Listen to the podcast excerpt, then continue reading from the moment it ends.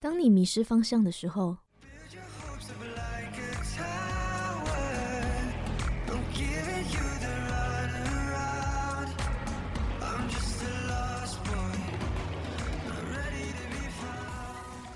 当你无助的时候。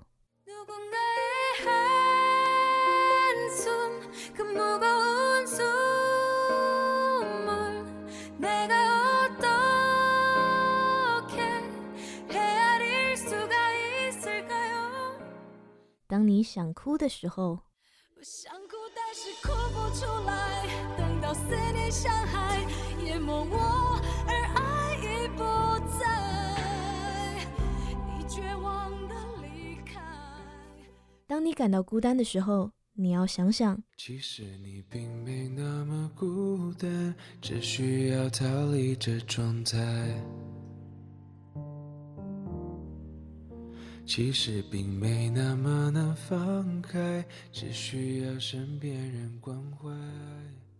不管什么时候，你都要记得，你其实并不孤单。小乐，我一直都在。欢迎收听，你其实并不孤单。我是主持人小乐。上一集我们再次邀请到杨同学来分享他的故事。在第二单元，小乐我就为大家介绍了一问二应三转介这个技巧。今天这一集呢，我们主要是探讨着一些舒压的管道。那今天呢，我们要分享的是一个蛮特别的主题，叫做书木疗法。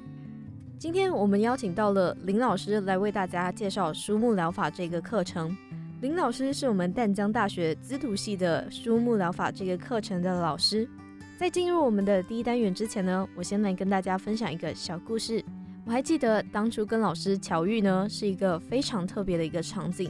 当时候我是在电台附近的饮水机那里装水，我就听到饮水机隔壁的那个教室老师在介绍《好想爱这个世界啊》这首歌曲。当时我听到之后呢，马上就在教室外面等待老师下课，然后进去询问老师是否能接受我的访问。这就是我跟老师巧遇的一个小小过程，跟大家分享。那接下来呢，我们马上进入第一单元。在第一单元之后呢，我就会邀请林老师来为大家解释什么是书目疗法。现在我们马上进入第一单元吧。唉，最近一直觉得自己心情非常不好。没关系，不要想那么多，早点回去休息。一觉醒来又是全新的一天啦。可是我觉得最近自己一直失眠，然后也没胃口吃东西耶，怎么办呢？你不是很喜欢吃甜品吗？那就去买块蛋糕来吃，不然喝真奶也不错啊。怎么样？唉。拜托，请你听我说。欢迎来到我们的第一单元。今天呢，主要就是要来为大家介绍书木疗法。那首先呢，先来邀请我们的林老师来跟大家打个招呼。嗨，林老师，你好。大家好。林老师想问一下，其实为什么你会接触书木疗法这一个课程呢？之前呢，我在美国念研究所的时候，那个时候有一门科目，它其实叫做书木疗法。接触了这个之后呢，我就对这个主题其实很有兴趣，所以后来呢，我的博士后研究我是到美国奥勒冈州州立大学，那个时候有两个教授，他们是架设了一个叫做树木疗法的一个网站，然后在上面提供一些相关的讯息，比如说介绍书籍呀，然后介绍相关的概念，还有论文之类的。然后那个时候我就是到美国奥勒冈州立大学去跟他们做了一些研究，然后后来回来之后就想说这个概念非常好，觉得可以在台湾让更多人知道，所以后来就在淡江开了这一门叫做书木疗法的课。说了那么久的书木疗法，那真正的书木疗法是代表着什么东西呢？最简单的讲法，对书木疗法的定义，其实应该就是。在对的时候，把对的阅读疗愈的迷材送到对的人的身上，这是最简单的定义。但它其实是说，当一个人在遇到一个心理困扰的时候，他如果能够透过阅读一些书籍啊，或是一些故事，不一定是书籍，可能是听一首歌、看一部电影、看一个戏剧，然后从里面。就是了解，啊，知道这个故事之后，对他的情绪、想法会有所改变，变得比较正向。简单的说，就是透过阅读一个故事体来改变你的情绪，从而改变你的心理状态。这样有点像是对号入座，就你适合什么样的没才的人，那就会推荐你什么样的东西，让你的情绪跟心情会从那个东西里面去有一个转换。可以这么说。那想问一下。树木疗法它是单一的一个种类吗？还是说它其实有分类，可能分成好几种不一样的类别呢？其实树木疗法它主要以它的应用的范畴来讲，它可以分成两类。一种呢就是叫做发展性的树木疗法。发展性的树木疗法呢，它就是不一定要受过专业的那种精神分析或是心理咨商的训练。它可以是一般的，比如说学校老师，或是图书馆员，甚至是家长。他在日常生活里面，他跟小朋友分享一本绘本，或是一本书，或是一部电影，然后他去跟他讨论这个书或是电影，总之是这个故事体里面主角遇到的问题之类的。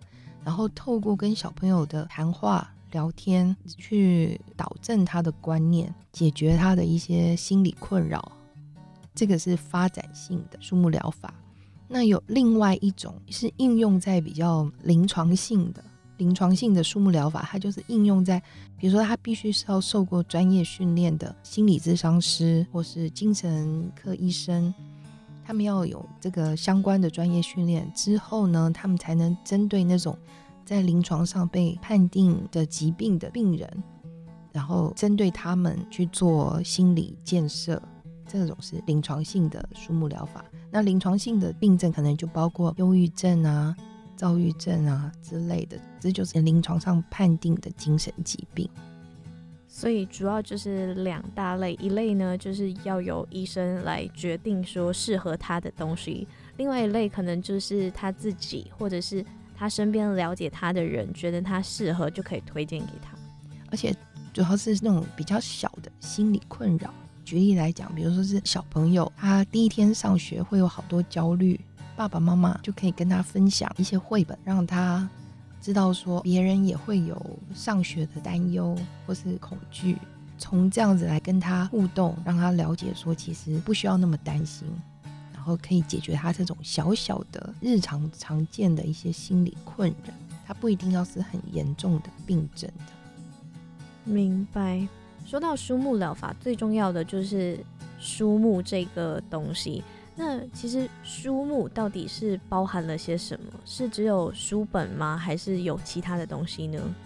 其实刚刚讲了书目疗法这个翻译词，其实翻译不是很正确的词，因为它英文叫做 bibliotherapy，书目的英文叫做 bibliography，所以一看到那个，以为就是说啊，就是书目疗法。但是书目如果是知图系的同学可能就知道说，其实书目就是那个书的身份证嘛，就是像书的一个记录身份证那个记录卡。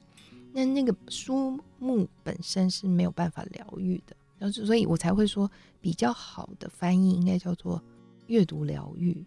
那可是我们现在的阅读疗愈的媒材也不限于只有书而已，因为大家除了书以外，还可以包括。有歌词的歌曲，然后甚至包括电影、戏剧这些都算。总之，只要是有一个故事体，然后读者在里面看到的一个故事，然后从故事里面去获得一些疗愈的力量，那都是可以算是阅读疗愈的美材。那当然要符合阅读疗愈美材，必须要有一些标准。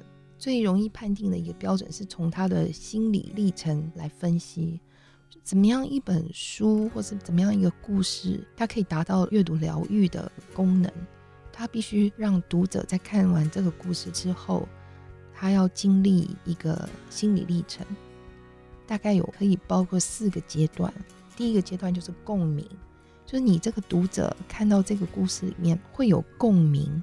共鸣可能有几种方式，第一个就是说，他看到这个主角跟他有同样的问题，然后他就会觉得，哎，他跟我有同样的问题。那另外一种产生共鸣的方式是说，可能这个主角跟读者他本身的背景越相似，他的代入感会越大。比如说，他主角也是一个女生，或者说她也是一个十几岁的女生，然后遇到同样的问题。当读者看到跟自己背景很相像的人遇到跟自己很类似的问题的时候，他就可以进入阅读疗愈心理历程的第二阶段，就是情绪宣泄。他会发现说：“哦，原来我不是全世界唯一一个遇到这个问题的人，原来还有别人是跟我一样。”当他意识到这一点的时候，他可能心理上情绪就会宣泄了一大半。然后接下来他就会进入第三阶段，他开始可以静下心来看，说，哎，这个人他是跟我遇到同样的问题，那他是怎么解决这个问题的？他用了哪些方法？然后他就会得到一些启示。可是呢，当人得到一些启示的时候，还不一定会应用。应用就是最后第四个阶段，但这个第四个阶段呢，是要看机缘的。有时候不是说我们马上知道了一个很棒的概念，我们马上就能应用到我们身上。比如说，我们知道熬夜不好，我们知道吃素食、吃炸鸡、吃盐酥鸡不好，可是我们没有办法马上改掉这个习惯。有时候是要看一个特殊的机缘，才有可能把我们学到的东西应用到我们的问题上面。所以这四个阶段呢，就是阅读疗愈的心理历程。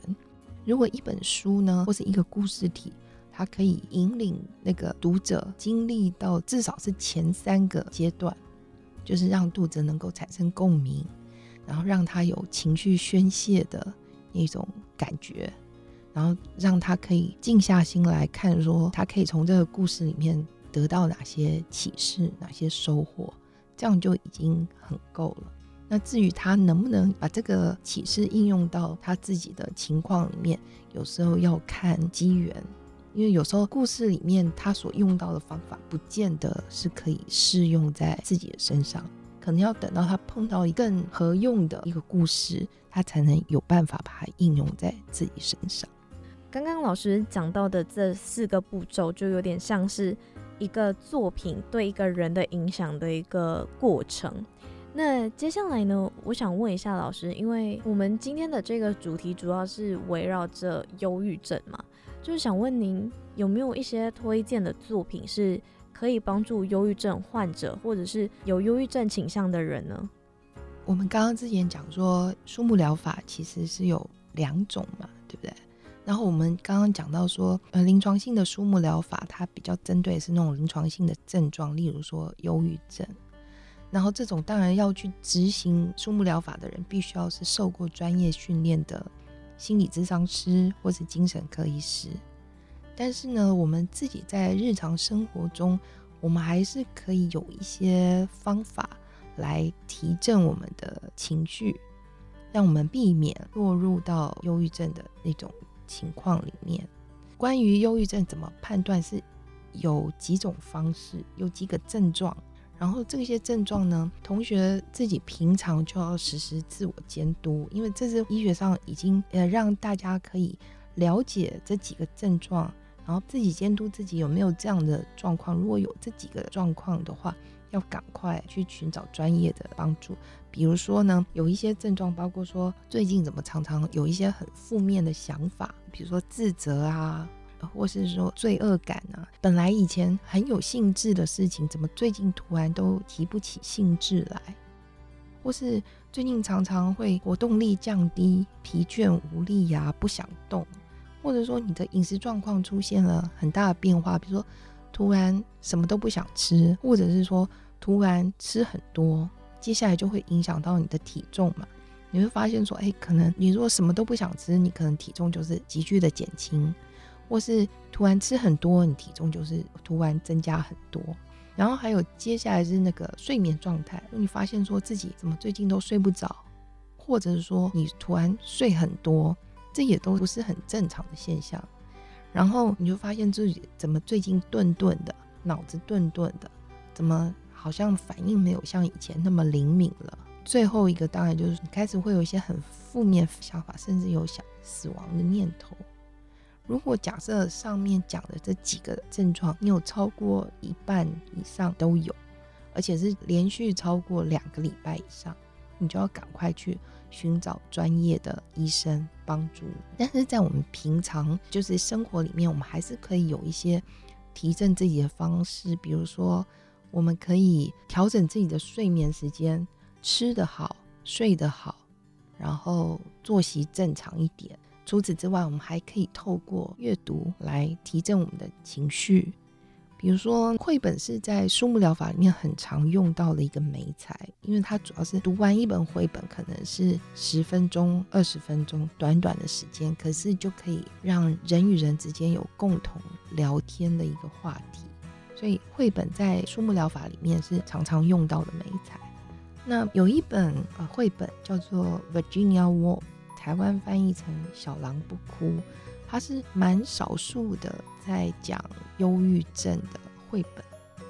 所以这一本它里面在讲说，两个姐妹，那个姐姐突然有一天早上起来，那个情绪变得不好。然后它这本绘本其实就在让读者了解说，哦，忧郁症发作的时候可能会有哪些状态，然后旁边的人应该。用什么样的态度去面对这样子的状态？所以《小狼不哭》这一本绘本是可以去找来看看，它是比较明确的针对忧郁症的这个主题。那至于歌曲，歌曲当然就很多，歌曲本来就是有很有宣泄情绪的作用。有一些歌曲，我觉得可以推荐的，比如说歌手华晨宇有一首歌，他是在他忧郁症的期间创作的一首歌曲，然后他也很明确的表示说，这首歌他就是写的就是忧郁症的那个情况，在歌曲里面他也是在描述说，忧郁症的人可能会有一些什么念，但是呢，他在最后呢又。给了一点希望，让人家知道说，其实忧郁症的人他是需要别人的关心，默默的在旁边等候跟关心。这个是呃，我觉得可以听听看的一首歌曲。那另外，我觉得还有另外一首歌曲，也是学生推荐我的。我是听到这首歌觉得很有趣，就是他是呃，应该是一个团体叫宇宙人，那他们有一首歌叫做《一起去跑步》。那这刚好就是呼应了那种医生们对于忧郁症这个怎么缓解忧郁症的一个建议，比如说，他医生都建议大家作息要正常，吃得好，睡得好，要运动。那其中运动是真的很有效，就是很有帮助。运动它可以调节我们体内的一些那个荷尔蒙或是脑内的内分泌，所以运动是不是医生都非常推荐的一个方法。那宇宙人的这个一起去跑步就很有意思，他就是鼓励大家去跑步。那里面呢，他也在讲说，心情不好的时候，其实你就是去跑步。然后里面有一句歌词，就是说你为什么要流泪不流汗？意思说你与其在那边难过啊、流泪啊，你不如去跑跑步、流流汗，也许对于提振你的心情是会有很大的帮助。以上就是我觉得它是专门针对那个忧郁症是很明确的几个阅读疗愈的美彩。那戏剧当然也有很多，比如说你喜欢看韩剧啊、日剧啊、华剧啊、大陆剧都可以。然后传统戏剧也是，比如说京剧啊、歌仔戏啊。为什么里面有一些剧目，它是一直都被搬演上台？就是因为可能里面它有一些处理情感的那部分是得到大家共鸣的，所以大家会很喜欢看那个剧。那当你得到共鸣的时候，你就情绪投入在里面，然后就会宣泄一些。所以心情不好的时候，看看绘本、看看书、听听歌曲、看看剧，都是很好的方式。刚有提到说，传统的那种戏曲其实也包括在里面。为什么会说它包括在里面呢？比如说你的阿公阿妈，也许他不会看电影，他不爱看电影，也不一定阿公阿妈。有些我知道有些人是不爱看电影的，然后有些人不爱看剧的。比如说阿公阿妈这些阿公妈，他也许不看电影，不听歌，不听流行歌曲，但是他可能会看。电视剧，或者他可能会看寡语，或是看京剧这些。那你这个时候，你要针对你想要阅读疗愈的对象，看他们喜欢看的是什么，或者他们喜欢接受的媒材是什么，他如果喜欢听歌，你就多给他一些歌听；他如果喜欢看剧，你就推荐一些剧给他们。那比如说阿公阿妈，他也许不看那种时装剧啊，他喜欢看歌仔戏，喜欢看京剧，那你就要投其所好，你去了解说他在看的是什么。然后从里面去跟他讨论一些情感的部分啊，或是有关困扰的部分，甚至你不要说那个本土剧，有没有很多阿阿公阿妈他是看本土剧？其实阅读疗愈或是书目疗法，它的重点不一定全部都是在阅读美彩本身，有时候是你在跟他讨论的过程里面，你去宣泄那个情绪。那这个时候呢，你没办法推荐其他美彩给阿公阿妈，你可能就是针对他看的本土剧，或是针对他看的歌仔戏、传统戏剧、京剧这种，去跟他讨论里面的一些问题，就这样子去帮助他提升他的情绪。了解，因为我记得好像对于忧郁症是有一个口诀，就是一问二回应三转介。就是这有点像是回应的部分，就投其所好，在他跟你的聊天过程中，就找到他喜欢的东西，然后去回应他，让他有觉得说，哦，自己有被在意，有人在关注自己。没错，没错。除了这个以外呢，我想问一下，因为其实会患有忧郁症的话，算是有很多的可能性。有些人呢，是因为家人的关系，然后可能是因为被遗传，然后或者是基因突变，也有可能有一些是因为人际关系或者感情这一方面。那想问一下，如果是说可能人际关系或者是感情受伤这种类型的听众朋友，这种类型的忧郁症患者，你有什么样推荐的作品可以推荐给他们吗？面对感情受伤，其实应该有很多歌曲，因为比如说每个人一定会有一套自己的疗伤曲目，对不对？但是我我自己特别想推荐的是那个蔡健雅有一首歌叫做《陌生人》，它表面上也许它讲的是那种失恋之后的那种心情，比如说跟旧情人在街上遇到了，然后。他在两个人对望的，或是说两个人互看一眼那个当下，他突然明白说：“哦，我们彼此已经是陌生人了。”然后虽然他表面上讲的可能是感情，但是其实我觉得他也可以适用在说每一个人呢情感上面的困扰，你把它当成是一种历练，你要经历它，但是你不要让那个伤痛留在你的身上。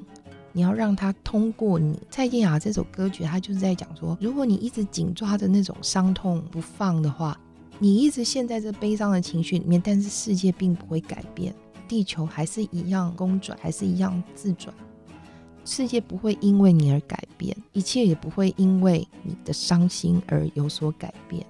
那你能调整的就是自己的想法。你要祝福那些曾经发生在你身上的这些伤痛，你让它经过你，通过你，但是不要留在你的身上。所以蔡健雅这首歌，我觉得可以去仔细思考它背后的意思。它不一定是在讲感情受伤，它可以衍生成比较广义的，就是那些在你生命中发生过的一些伤痛的事件，你就让它过去，经历它，但是就让它过去。因为世界还是会一样的公转自转，不会因为你特别伤心而有所改变。听完老师这样说，就有点像是这首歌就是想要让听众用一个转念的方式来看待不好的遭遇、不好的一些人事物，去让自己呢持续保持在一个非常正面、非常正向的一个心态。对，今天的访问就到这里，感谢老师。谢谢各位听众，就祝大家呃心里都越来越健康。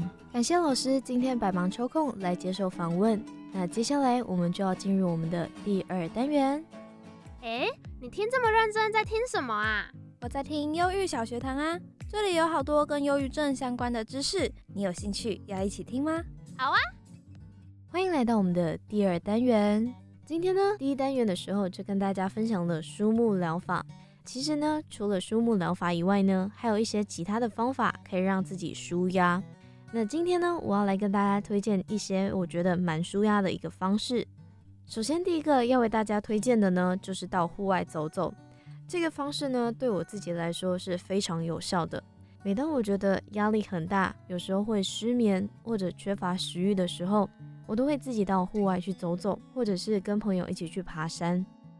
到户外呼吸新鲜的空气呢，其实有助于放松以及减轻压力。选择一个天气很好的日子出去逛逛，吃吃午饭。有养宠物的大家也可以带宠物去公园散散步。如果大家喜欢骑自行车的话，也可以在公园里面骑自行车来让自己放松，同时也有达到运动的效果。另外一个我非常推荐的呢，就是与动物相处。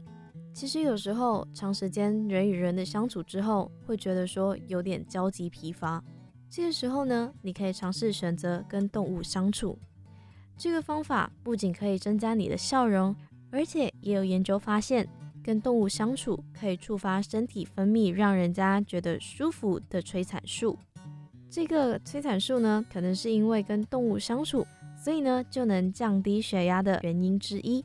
如果大家身边没有养宠物的话，没关系，大家可以到宠物咖啡厅，或者是看看网络上动物的一些趣味短片，这样的方法也有类似的效果哦。接下来要为大家推荐的另外一个方法就是喝花茶。有植物医学教授说，花茶是一个很棒的解压剂。如果大家不排斥的话，可以尝试猫薄荷、柠檬香蜂草、西番莲花、啤酒花以及洋甘菊，这些都是教授推荐说有助于舒压的哦。所以大家不妨试一试。接下来另外一个我觉得蛮不错的，就是来一个拥抱。其实，在大二的时候，有一段时间我是处于非常紧绷的。可以算是，只要自己一个人独处，就会开始自己不断的哭泣。那段时间呢，只要我见到我一个朋友，我就会紧紧的抱着他，从他那里得到一丝丝的温暖。那拥抱这个方法呢，是有研究证实的。北卡罗来大学研究员发现，在上台演讲之前呢，进行拥抱的人，比那些没有拥抱的讲者，血压以及心率都会比较低。所以。下次当你感到压力的时候，尝试一下抱一抱你身边非常信任的一个朋友，或者是抱一抱你身边的人，这样子你可以舒压，而且可以有一个很好的表现哦。以上这几个呢，是我特别推荐给大家的舒压方法。今天的你其实并不孤单是最后一集。感谢所有的听众这一段时间的支持，希望大家有透过《你其实并不孤单》这个节目，学到了跟忧郁症相关的一些小知识。我是主持人小乐，你其实并不孤单，我们有缘再见喽，拜拜。